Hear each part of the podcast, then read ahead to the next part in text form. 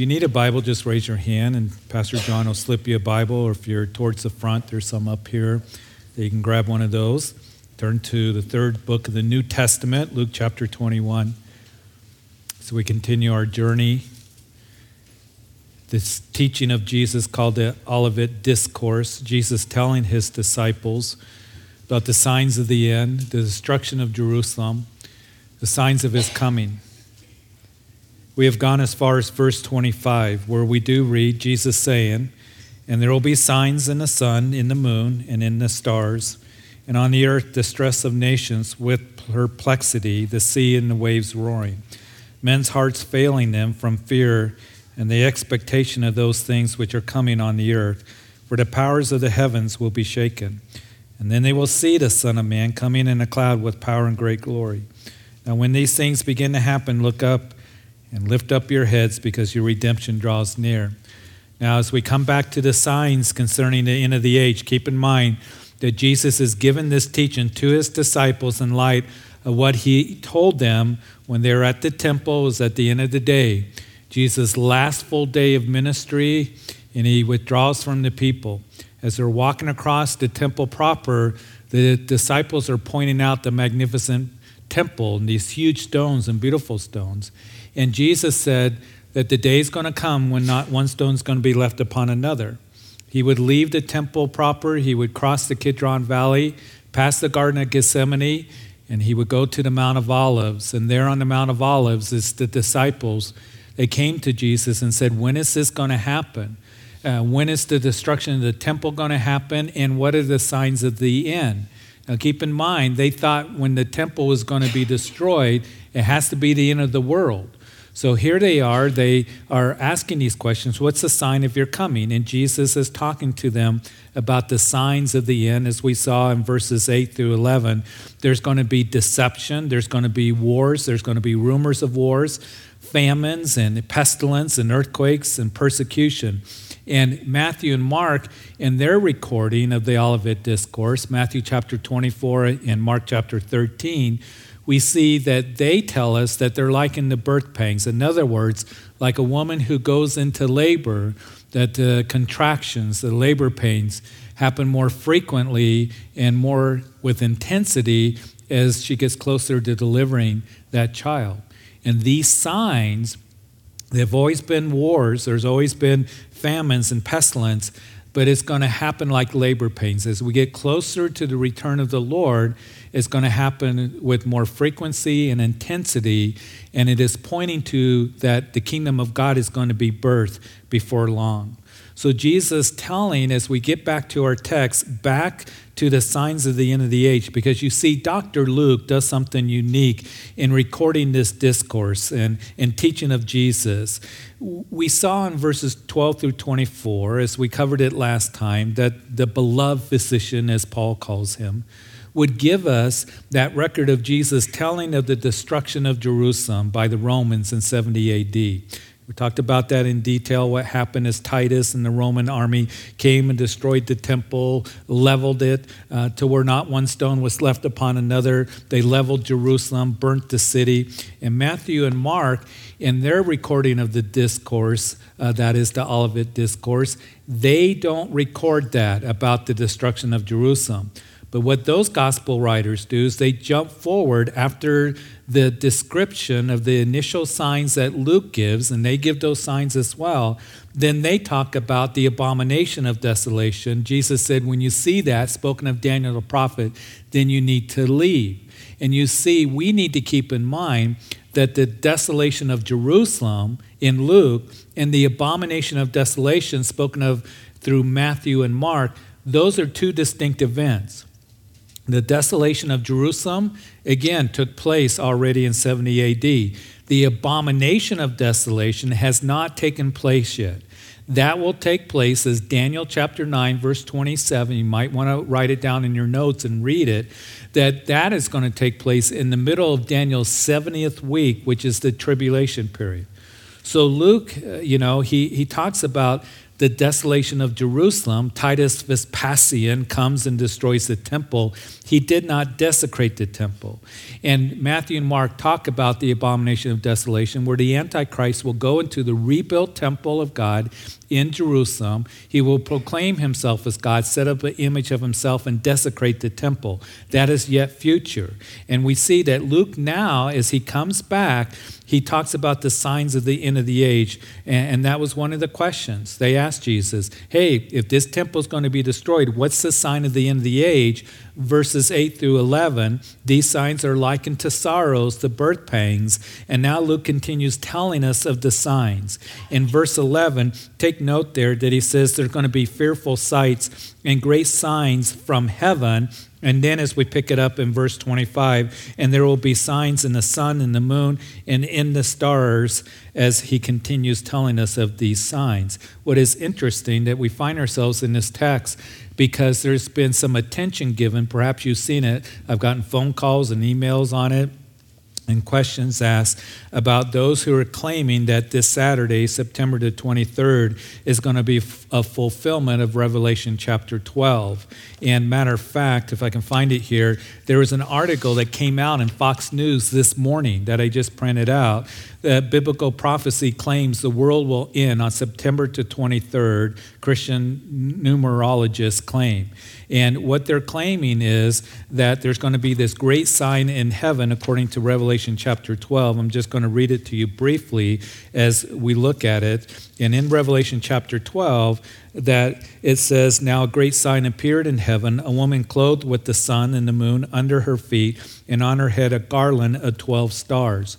So, what there are those who are coming along and getting a lot of attention, and they're saying that the constellations of the stars are going to line up, the sun and the moon, that's never happened before, and this is a fulfillment of Revelation chapter 12. And there are some that are claiming the end of the world's going to come. There are some that are claiming that it's going to bring great upheaval, tsunamis, and earthquakes. And this is why you've seen the hurricanes that come through the United States and all of this. I want to tell you this you can be assured that Revelation chapter 12 is not going to be fulfilled this Saturday.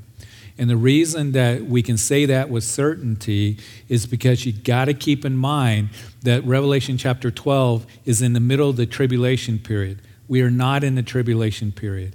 And as you read Revelation chapter 12 very carefully, and it talks about the woman giving birth to the child and the dragon going after the woman.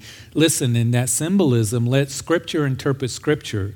And you can go back to Genesis chapter 37, where Joseph had a dream of greatness, to where he had a dream of the sun and the moon and the 11 stars as his 11 brothers, who are the patriarchs to the 12 tribes of Israel, including himself. And so it's speaking of Israel. It's speaking of that time when the Antichrist proclaims himself as God. He's going to persecute very heavily anyone who does not worship him and does not align themselves with him, take the mark of the beast. And we know that the Jews are going to reject him and he's going to go after them and they, a remnant of the Jews, are going to go and hide what it is uh, believed to be in the rock city of Petra in Jordan, and that's where the dragon goes after the child, goes after the woman. And that's what it's speaking about. We are not in the tribulation period. And here's the thing to keep in mind there are those who come along. There's been books written about the blood moons, and, and you know, this is what's going to happen. And usually they write about how it's going to bring judgment to America. And oftentimes, what they will do is quote from Joel chapter 2 to bring out their point. Joel chapter 2, speaking of the day of the Lord, the heavens tremble, the sun and the moon grow dark, the stars diminish their darkness, for the day of the Lord is great and very terrible. Here's what you need to keep in mind. That term, the day of the Lord, particularly that is spoken of in the Old Testament, speaks of God pouring out his wrath on a Christ rejected world and on the world that has rebelled against him. And then it's followed by blessing. So the day of the Lord is a period of time that begins with the tribulation period, extends through the end of that seven year tribulation period, and the second coming of Jesus Christ, and then the millennium reign that Jesus, when he comes back, he will establish his kingdom, and you and I are going to come back with him and rule with him for a thousand years. That is the day of the Lord. So to pull out Joel chapter 2 and try to apply it, uh, what happened to the blood moons, you know, a few years ago, is taking it out of context. So we want to be wise in what the scripture says. And we can look at this and we know that there are signs. There's always been those signs that have happened in the heavens, you know, fearful signs. For example, that in 1908, some of you have perhaps heard of the Siberian explosion that on June 30th, there was a large meteorite that hit that, that remote area of Siberia. And it's, it's interesting, as the Planetary Science Institute wrote on it, they said that seismic vibrations were recorded by sensitive instruments. These were instruments that are over 100 years old at this time that measured the disturbance 600 miles away, the vibrations that came from it. At 300 miles away from the explosion, observers reported deafening bangs and a fiery cloud on the horizon. 110 miles from the explosion, the object was seen in the cloudless daytime sky as a brilliant sunlight fireball. Thunderous noises were heard.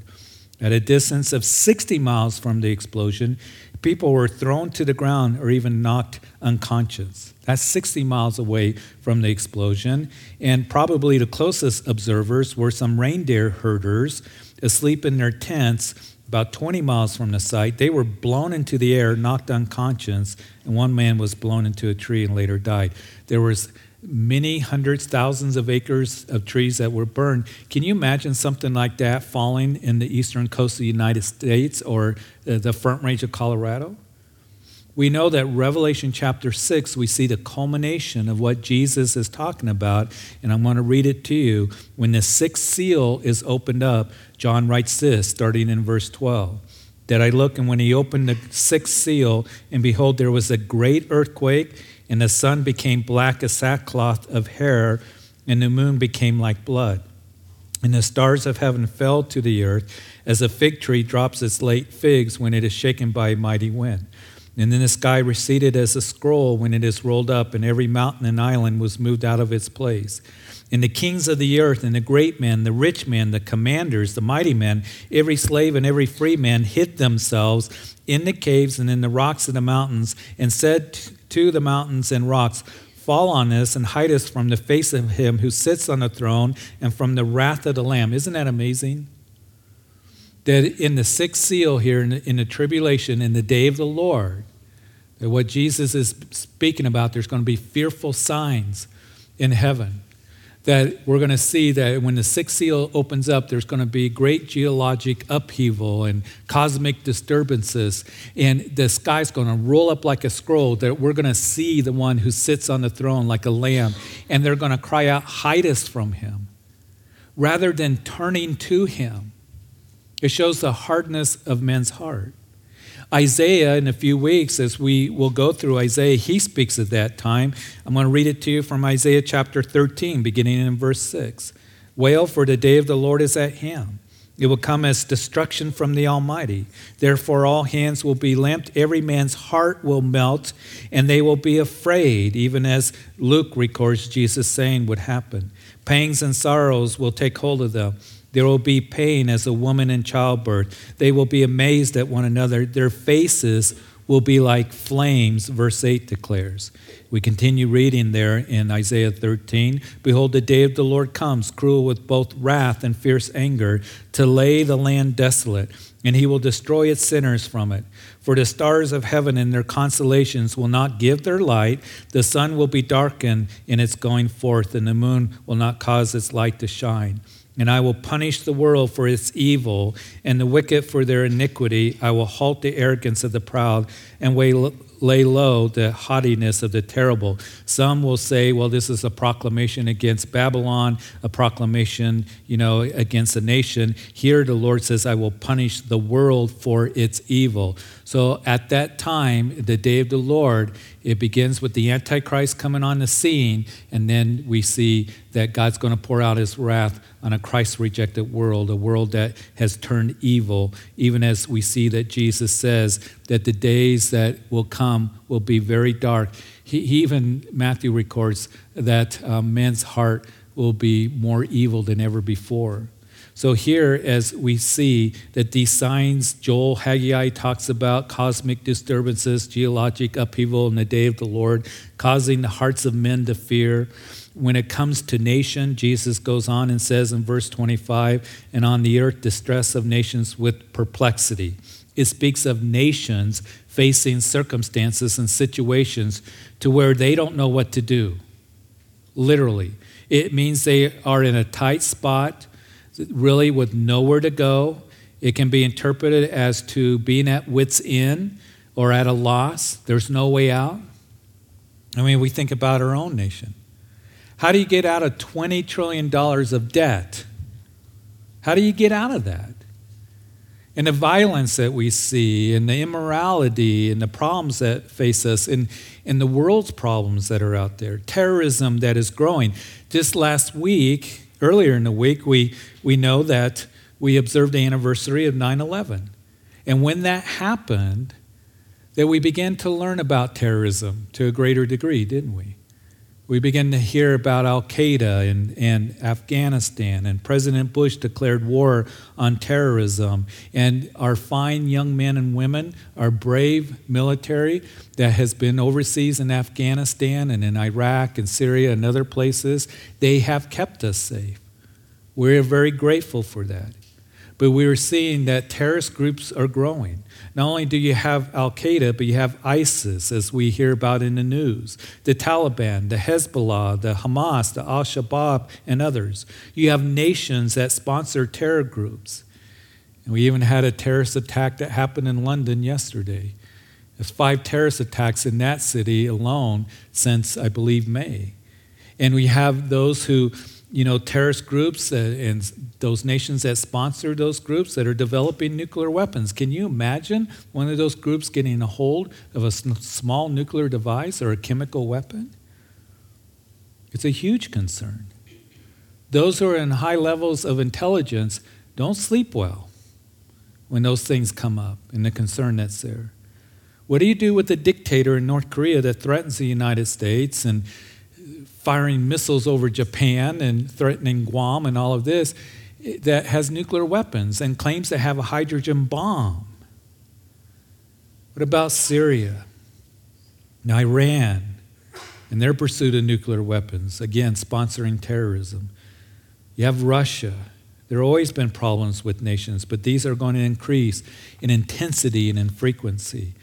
It will culminate with a world leader that will come on the scene and the world's going to receive him. He's going to be a political leader, a religious leader, a military leader, and an economic leader all in one package. And the world will not only receive him, they're going to claim that he's a great orator, is what the Bible tells us in numerous places, both the Old Testament and the New Testament. But he's going to proclaim himself as God to be worshiped as God. And the world's going to turn and begin to worship him. He's called the man of sin, the son of perdition, He's called the Antichrist. And I'll tell you this the world is ripe for that kind of leader right now. And he's going to bring great deception.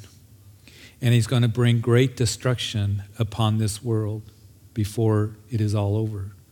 Luke goes on to explain the signs in verse 25 that the sea and the waves roaring. Now, some have suggested that it may be speaking of nations, since in the scripture, the sea sometimes is symbolic of nations, particularly Gentile nations. Or it could be speaking of hurricanes, tsunamis, and typhoons, things like that. We know that in the last month, we've seen two major hurricanes hit the United States. Hurricane Harvey in, in Texas, and that tropical storm dumped more rain you know, as it hit land than any other tropical storm that's ever recorded. Over 50 inches of rain in Houston, and we've seen the flooding, the widespread flooding and destruction that happened as it came on shore as a Category 4. And then last week at this time, Irma, that came through Florida, hit the Florida Keys as a Category 4. the destruction, billions of dollars worth of damage. Many still don't have, you know, electricity in Florida and in Georgia. You know, that Hurricane Irma was the strongest hurricane ever recorded in the Atlantic Ocean. It was a Category 5 hurricane, three days longer than any other hurricane that hit a Category 5. It was measured at the lowest barometric pressure ever for a storm in the Atlantic Ocean. Lower the pressure, stronger the storm. It had winds of 185 miles an hour for 37 hours. That had never happened before. And it caused some of the largest evacuations in the United States history. There's going to be rebuilding and restoring that's going to take place for months and years because of the destruction of those hurricanes. So Jesus talking about there's going to be, you know, the roaring of the seas, the, the, the waves that are roaring. And then in verse 26, men's heart failing them from fear. It's the only time that that phrase is used in the New Testament. It literally means to be so scared that you stop breathing so terrifying and terrible that these signs that will culminate right before the second coming of Jesus Christ, that men will see it and they will go into cardiac arrest, I imagine. Revelation chapter 6 hide us from the wrath of the Lamb. And then Jesus says, For the powers of heaven will be shaken. Kind of interesting as, as Luke continues to write here. That in verse 26, the powers of heaven will be shaken. He's already talked about that there's going to be signs in the sun and the moon and the stars. Verse 11, fearful sights and great signs from heaven. So we see here that as scholars read this, some have suggested, we don't know for sure, that this part of what is being said, for the powers of the heavens will be shaken, that there are those that suggests that perhaps Jesus is giving a hint that principalities and powers are going to show great signs in heaven as we get closer to the return of the Lord. We don't know for sure. But Jesus goes on in verse 27 and they will see the Son of Man coming in a cloud with power and great glory. They will see the Son of Man. That is a title that Jesus takes to himself from Daniel chapter 7 that the Ancient of Days gives to the Son of Man as he's reigning over the nations. 80 times it is applied to Jesus in the New Testament. The first time we see it used in Luke, they recall the one came to Jesus and said, I'll follow you wherever you go. And Jesus said, Foxes have holes, birds of the air have nests, but the Son of Man has nowhere to lay his head. Isn't that incredible?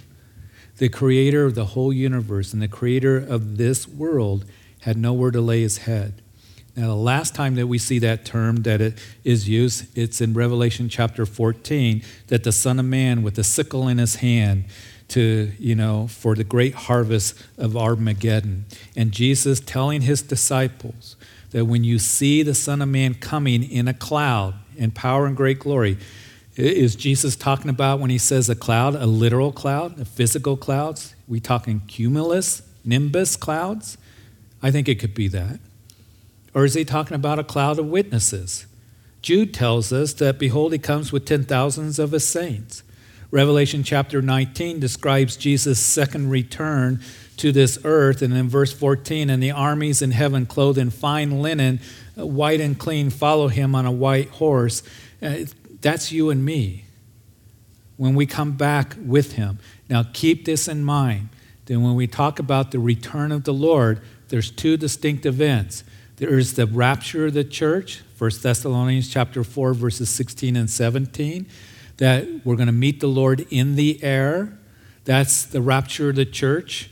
When he comes for the church, the second coming at the end of the tribulation period, Jesus comes back literally and physically, touches down on the Mount of Olives. Zechariah prophecies tell us that the mount will split in half. But that's when he comes with his church. The rapture of the church, we meet him in the air. He comes for his church. The second coming, we come with him. He's coming with his church to rule and reign with him. So here, this cloud, is it the physical cloud? Is it the cloud of witnesses? Or is it the cloud of glory, this kind of glory spoken in the Old Testament? I think all three are true. It, certainly they are. And so we see that Jesus very clearly saying that when I come is going to be very evident. Matter of fact, Matthew's gospel tells us that his coming is going to be like lightning that flashes from the east to the west. Every eye will see him. And I want you to keep that in mind because there are those who will come along and say, well, his coming, he came secretly or spiritually. And it comes from those who set dates, that have false prophecies, that teach heresy, and, and, they'll say, well, you know, we set this day for the coming of the Lord, uh, but he actually did come secretly. And as we read scripture, listen, this is a no brainer here, all right? He says he's going to come with great power and glory, that every eye is going to see him. It's like lightning flashing from the east and the west. So if somebody comes along and says, well, Jesus already came back, you can dismiss it because that's not what the Bible says. The first time that he came, he came as the humble, suffering Messiah, beaten beyond recognition. And the Father allowed it because he loves you. And Jesus gave his life for you that you might be forgiven, that you might have the hope of heaven, that there's an eternal kingdom that you can belong to we have such a wonderful future, right relationship with the Father. That's why He came the first time. And you may be here and you might think, you know, life is good, it's all right. And you, if you don't have Jesus Christ in your heart as your personal Lord and Savior, things are not all right. Because things don't just continue as they are. As Peter says, those unbelievers and mockers of the coming of the Lord will say, Where's the coming of the Father since the forefathers' times? You know, uh, things continue as they are. No, this is all leading to something. And it's leading to the return of Jesus Christ, where he will come and establish his kingdom, and we get to be a part of that. This world is not where it's at. And this world's going to come to a disastrous end. And he came that you and I might have the blessed hope, the blessed hope of his return and salvation. And he gives us some words of hope as we come to verse 28. This is also exclusive to Luke. There's no parallel in, in Matthew or Mark. Now, when these things begin to happen, look up and lift up your heads because your redemption draws near. Not only is there words of comfort and hope given here, but there is a contrast. There's a contrast that I point out in 1 Thessalonians chapter 4 when Paul's talking about the rapture of the church. He says that we who are alive, we who are alive and remain will be caught up to meet the Lord in the air. That word caught up the Greek word harpazo is the Latin word rapturus, where we get our English word rapture. And I mentioned that, you can write down in your notes, because there are those who will come along and say, well, the rapture is not in the Bible. It's not mentioned in the Bible. So we don't believe in the rapture. Well, in the Latin Bible, it is mentioned. And so it is a very clear doctrine that Paul taught that we who are alive, there's going to be a generation of Christians that he goes on and he says in 1 Corinthians chapter 15 that in a moment, in the twinkling of an eye, not the blink of an eye, the twinkling of an eye, that is caused by light reflecting off your eyes, that we all shall be changed. And we're going to meet the Lord in the air, where he comes for his church. And then in chapter 5 of 1 Thessalonians, when Paul's writing about the day of the Lord, begins with the tribulation period, when they say, Interesting, the pronoun changes. Come the rapture of the church, we who are alive are going to be caught up. But when they say during the, the day of the Lord, it's going to come as a thief in the night, it's going to come upon them unexpectedly. When they say peace and safety, sudden destruction will come upon them because we're not going to be here. The church is going to be gone. Here we see that as Jesus talks about these signs, he says, Men's heart are failing them, verse 26. They will see the Son of Man, verse 27. But in verse 28, Jesus says, When these things begin to happen, you look up. When they begin to happen, because your redemption draws near.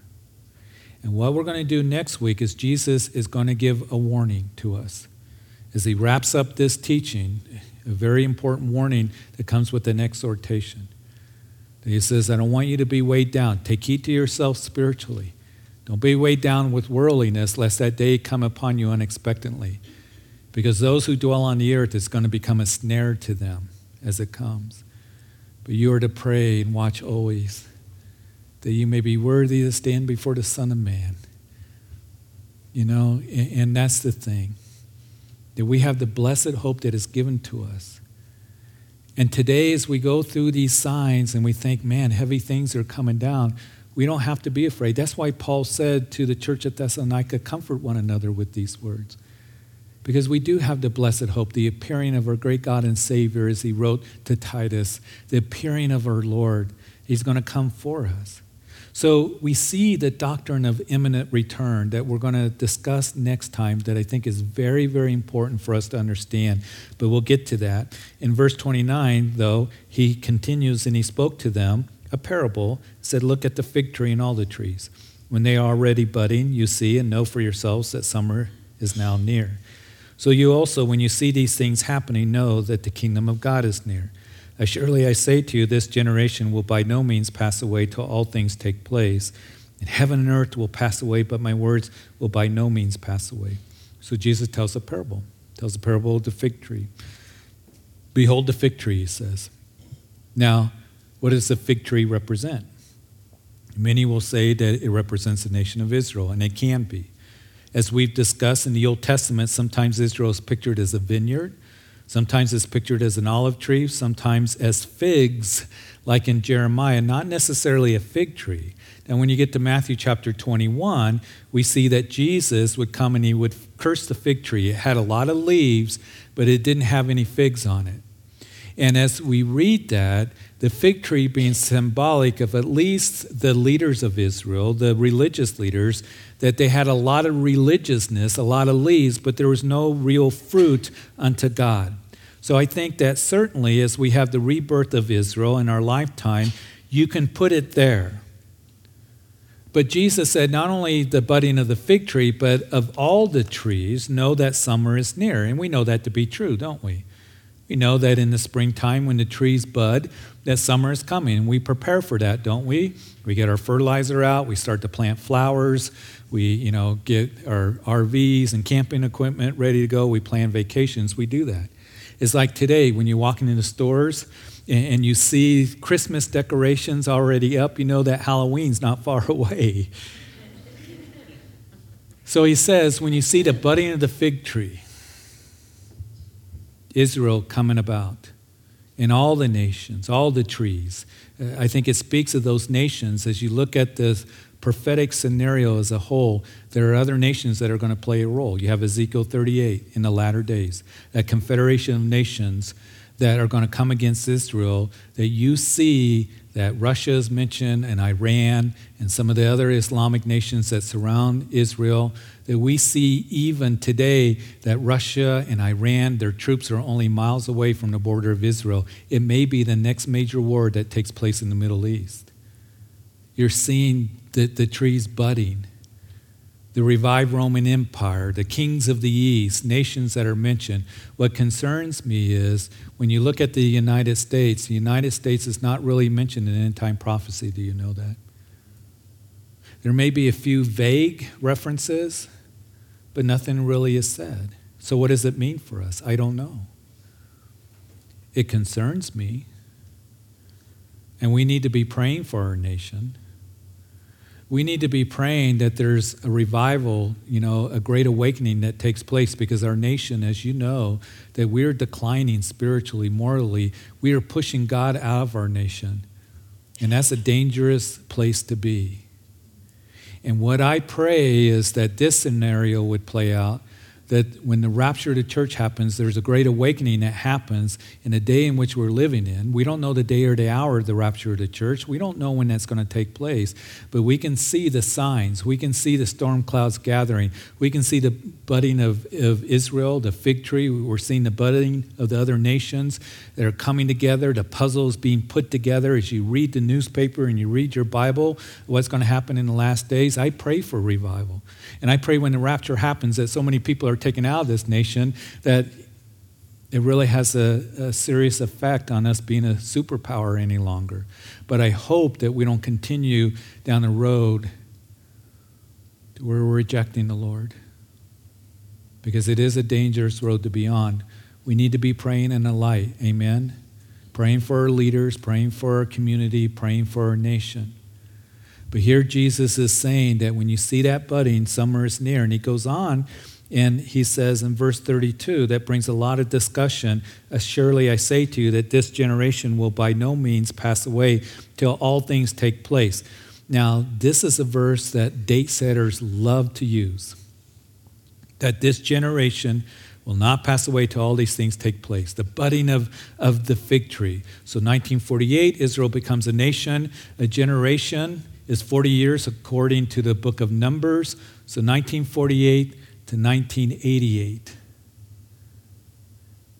Hunt, some of you might remember, wrote a book, very popular 88 Reasons Why Jesus Must Come Back in 1988. He took the generation, meaning that it's 40 years, 1948, the budding of the fig tree. Lord's going to come back in 1988. He took a large group to Jerusalem to be there during the Feast of Trumpets, and of course, the Lord didn't come back. What is interesting is, is when they began to investigate it a little bit, that when the group bought tickets, they bought round trip tickets. I mean, that doesn't make sense, does it?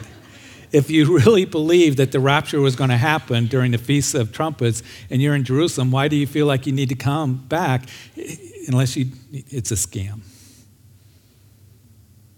We saw a few years ago, you know, uh, Harold Camping that got a lot of press because he came up with the date predicting the rapture of the church and didn't happen. Then he said, Well, oh, sorry, I miscalculated.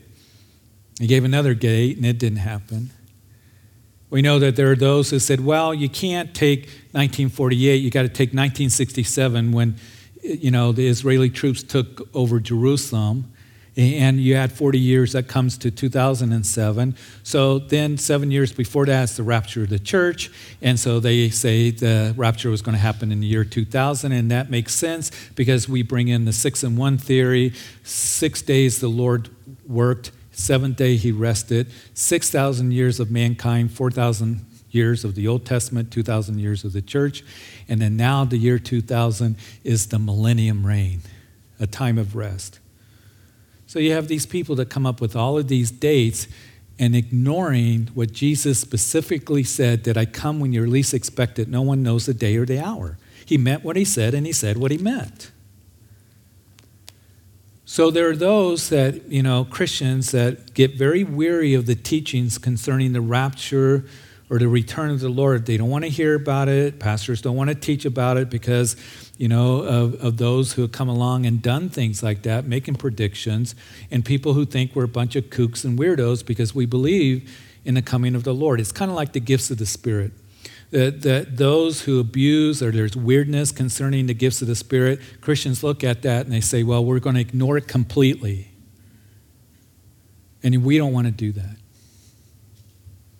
because it's such a marvelous promise that Jesus has given to us that when you begin to see these things come to pass, look up, lift up your heads, and rejoice because your redemption draws near. Heaven and earth is going to pass away, but my words are not going to pass away. So you're thinking, what does it mean here, that verse? This generation.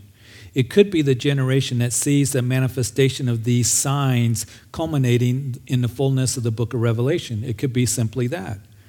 Another suggestion is this this generation, this genos in the Greek, translated race. It might be in your margins written there as race. Jesus saying that Jerusalem's going to be destroyed. Not one stone's going to be left upon another. You're going to be scattered throughout all the nations, and you're going to go through all those years of persecution. And they would go through the Holocaust of World War II and then brought back into the land even as the prophets of old predicted would happen. Absolute miracle. They come back into the land, the budding of the fig tree in 1948. But when you come into the land, that this generation, this genos, this, this race here, the Jewish people are not leaving. And they're not passing away, even as Amos said, once they come back in the land, they're not going to be plucked out. And God's going to have a plan for them going to restore them when he comes back. And so it will not pass away till I return and restore the nation of Israel. I think that simply that's what Jesus is saying. And as we look at this, for you and I, the church, the Lord has this very special promise called the blessed hope. Listen, here's the thing that John in his epistle would write this that when we see him, we shall be like him. And he who has this hope purifies himself. In other words, when we see the Lord, he who has this hope, and that word hope in the New Testament is not, oh, I hope it happens, like we use the word. It's certain expectation, it's certainty, it's going to happen. And that's why the rapture is called the blessed hope. It's going to happen. Heaven and earth is going to pass away, but my words are not going to pass away. And Jesus says, You keep your eyes on me. You watch as a commandment. You be ready. You be sober. You be vigilant. Don't go to sleep. And don't be weighed down with worldliness, lest that day come upon you unexpectedly. But what you and I are to do is to know He has a wonderful future. You know, tomorrow isn't promised to any of us anyway. You know, it isn't. Keep your eyes on the Lord. And if you live every single day with maybe perhaps the Lord, that everything's culminating to where the Lord's going to come back, it's not continuing just as it is. And the Lord is going to return as He promised over a hundred prophecies concerning the first coming of Jesus Christ in great detail concerning the birth and ministry and death and burial and resurrection of Jesus Christ, fulfilled to the letter. Over 200 prophecies concerning his second coming. Now, if those prophecies were fulfilled to the letter, every dot and tittle of his first coming, can we have confidence that it's going to be fulfilled in his second coming? Yes, we can. And it's a great evangelistic tool, even when you have discussions with family and those at work, that they see the craziness that's going on around the world, that you can say, hey, there's hope. And the Lord's coming back, and this world is not where it's at. And there is a blessed hope, and you can be a part of that as you give your life to Jesus Christ. And to be watching and to know that he who has this hope purifies himself. Because if you're living in the expectancy of the return of the Lord, even as John says, as a purifying effect on your heart and on your life, you're not going to be hanging out at the bars and partying and full of carnality. I want to be found as a faithful servant, which means you keep serving and occupy till I come, is what Jesus said we have the marvelous privilege in this generation, this generation that we're living in, that's closer to the return of the Lord, obviously, than any other generation of the church. Be a light and pay attention and lift up your head because our redemption draws near. And give that message of hope to others, the blessed hope of the appearing of our great God and Savior, Jesus Christ, as Paul would write to Titus. Father, we thank you for this encouragement. Lord, this truth given to us. Heaven and earth have passed away, but not your words. It will be fulfilled. And you are coming back.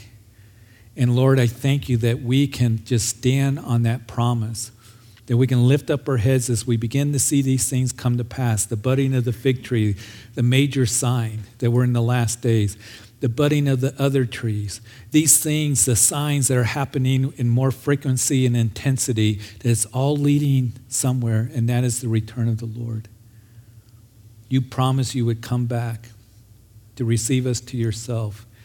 And we look forward to that. We thank you for the promise of heaven because we don't know the day or the hour, but to live every day for you, Lord, not to grow to sleep and grow lethargic and be weighed down with a dullness of heart but to be serving and growing because we have such a marvelous promise given to us.